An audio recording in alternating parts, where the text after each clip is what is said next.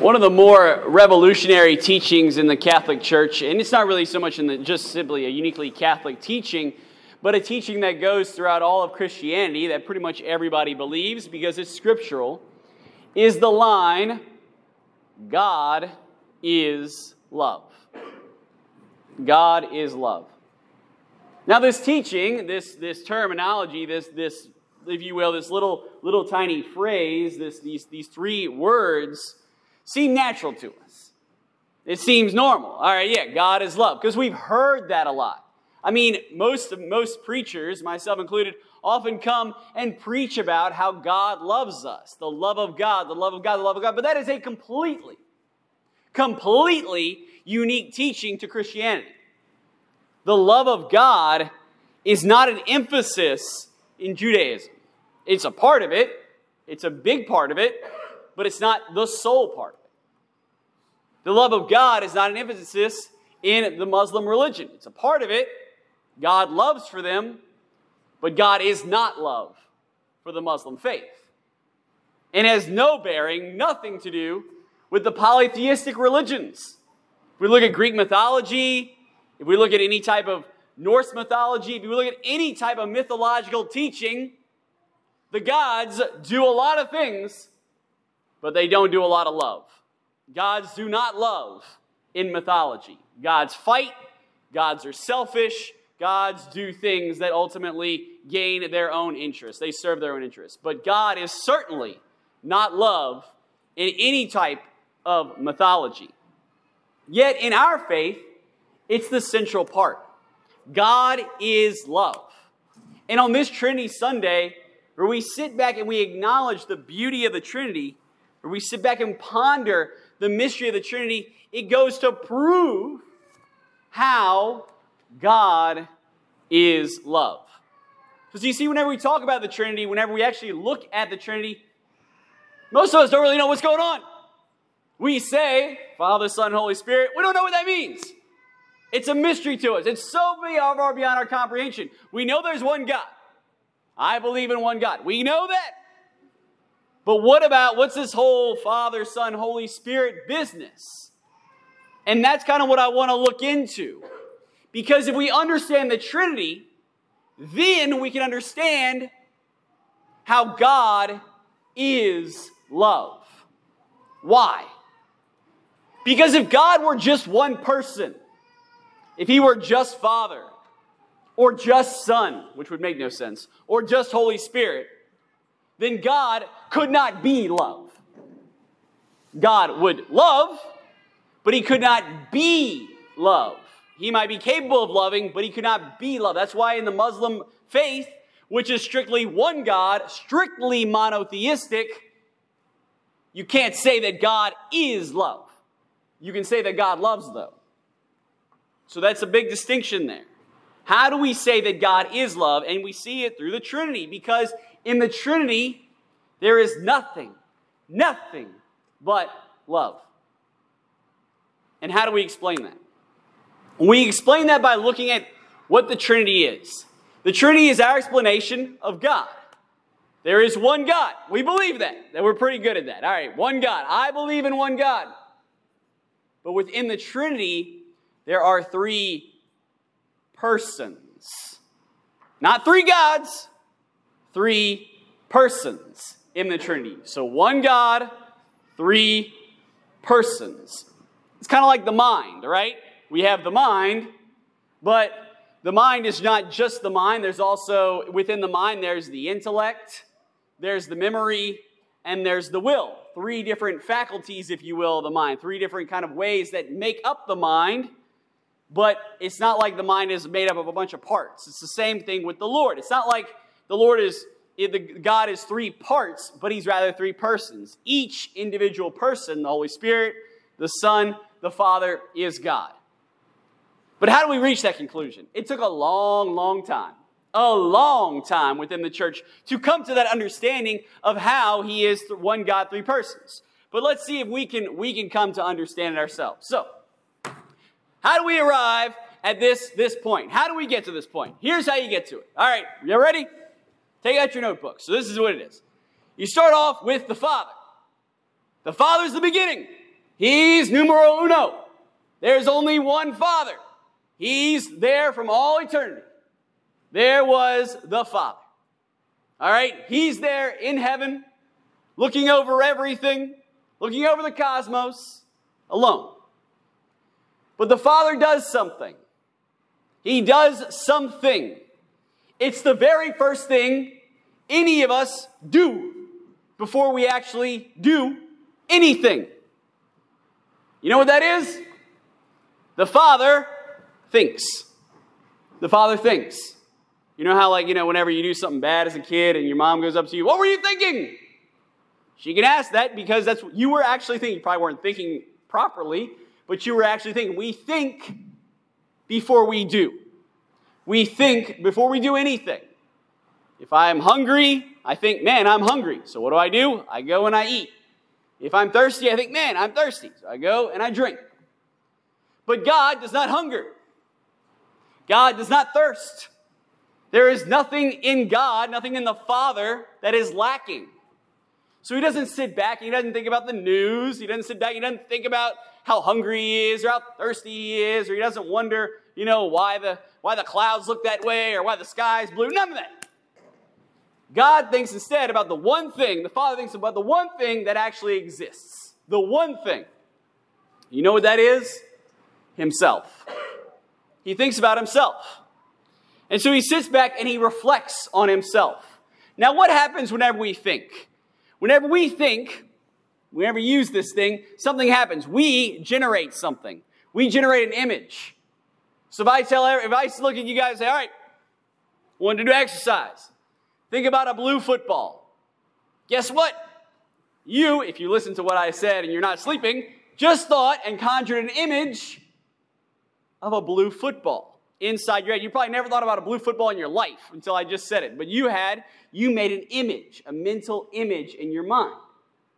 Well, the reality is that image is going to go away as soon as you start thinking about how hungry you are or how, you know, thirsty you are or how you can't wait till this homily ends so you can get out of here you know, once you start thinking about that, then the blue football fades away and it goes away.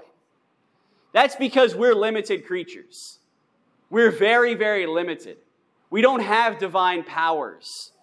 All we can do whenever we think is we can conjure up what's called a mental image, one that goes away like that. But God is not us. God is greater than us. And so whenever God thinks about himself, he doesn't conjure up a mental image, but a perfect image. A perfect image of himself. A perfect image of himself. He's not like us. Whenever I think about myself, I usually don't think about a very accurate portrayal. He is not us. He thinks about himself and he's a perfect image of himself, which means there can be nothing lacking in the image, which means he thinks that that very image is the Son. That very image right there is the Son. So you have the Father who thinks about himself and generates the Son. Right? So you have that very first thing. That's why we say the Son is wisdom. That's why we listen to the scriptures. They make such a big deal about wisdom, thinking, thought, actually using our minds and going back and reflecting and pondering because what are we doing? We're being like God. Whenever we contemplate, whenever we pray, whenever we reflect, whenever we think, we are being like the Father at that moment, conjuring up images of something great, something greater than us. And so, right there, you have generated the Son. But then something happens. The Father looks at the Son, and the Son looks at the Father, and then something is produced. That thing is not something that you and I would produce. If I look at myself in the mirror, if I look if I were to see myself walk through one of these doors, I would probably look at that person with a little bit of anger, a little bit of disgust, a little bit like, why is that guy slouched so much? How's that guy so pale? Why is this guy, you know, why does he yell all the time? Like, what is, I would probably be very judgmental to myself, like many of us are.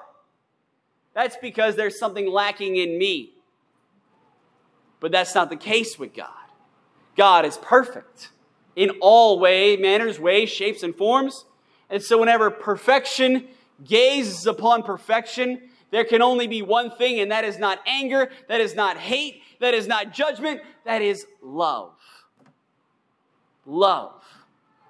Whenever the perfect person gazes upon the perfect person, there can only be love. You get a little taste of that in romance. You know, whenever you gaze upon the person that you love, you see them kind of in the way God sees his son, in a sense. It's a, it's a faint image, but it's, it's, it's, it's in a sense. And that's what happens. You have the father who loves the son, you have the son who loves the father, and what do they do? They give. That's what love is. Love isn't taking, love isn't just hoarding. These days, whenever you hear, hey, hey, hey, babe, I love you. Like, no, you don't. You want to take something whenever you say that. In some cases, you do. But very often, love, at least these days, is a taking, is a seizing, is a selfish kind of action. That is not the case. In the Trinity, instead, love is a gift. Love is a gift. Where the Father looks at the Son, and the Son looks at the Father, and instead of taking, they give. And they give everything they have. And that looks different from us. Whenever I give something, I can only give I can only give pieces of me, if you will. I can give money, I can give time, I can give attention, but I can't really give me, so to speak, because I am not the embodiment of perfection.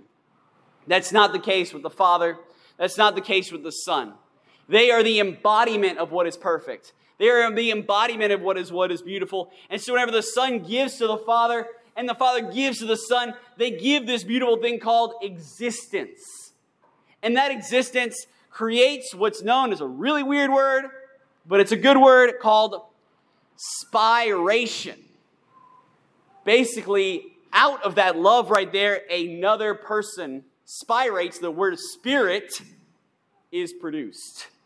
And that other person, that spirit, is the love shared between the Father and the Son, and that is the Holy Spirit. That is the Holy Spirit, which is why we can say that God is love. Because God is the love between the Father and the Son and the Holy Spirit. It is nothing but pure love. Nothing but love. But love comes before after something. You cannot love what you don't know. In the same way, God knew the, the Father knew the Son, and then he loved him. The same way, we are called to get to know our spouse, get to know our children, get to know our friends before we can truly love them. We have to know something before we can love that thing. In the same way, we have to know someone before we love that person. And that's why it's so important for us to do what we're celebrating today and do this thing called CCD. CCD is the Confraternity of Christian Doctrine. A lot of people don't know that, but that's actually what CCD stands for the Confraternity of Christian Doctrine. And we come together to learn Christian doctrine not because we want to beat into our kids, you know, you know this this you know the idea of being Catholic, although that is part of it. We really are here so that we can learn to love God. We cannot love someone we don't know. In the same way, if we do not know who God is, we cannot love him. In the same way, and that is, and whenever we do that, that's kind of what the beauty of all this whole thing is. Whenever we actually take the time to get to know God, whenever we take the time to get to study his doctrines, study his teaching, study his commandments, study his word, then believe it or not, we become more like him. Because from the beginning of the time, his very first act was getting to know his very son. Perhaps we too can continue to strive on this Trinity Sunday to get to know his son, to get to know the Father, to get to know the Holy Spirit by learning more and more about him. As we give out our, our, our certificates for CCD, this is not a graduation. This isn't like high school where you can go back and you can never ever have to worry about trigonometry again, or you ever have to worry about calculus or any of that other stuff. This isn't like that. This instead is just an, an invitation. It's kind of like getting your black belt. So, you know, you just kind of get, okay, now I know this aspect of the faith. What more can I do? What more can I do? What more can I learn? These are the basic foundations. So, my friends, I want to continue to encourage you to learn more and more and more and be like God and seek wisdom and knowledge so that we can better love Him.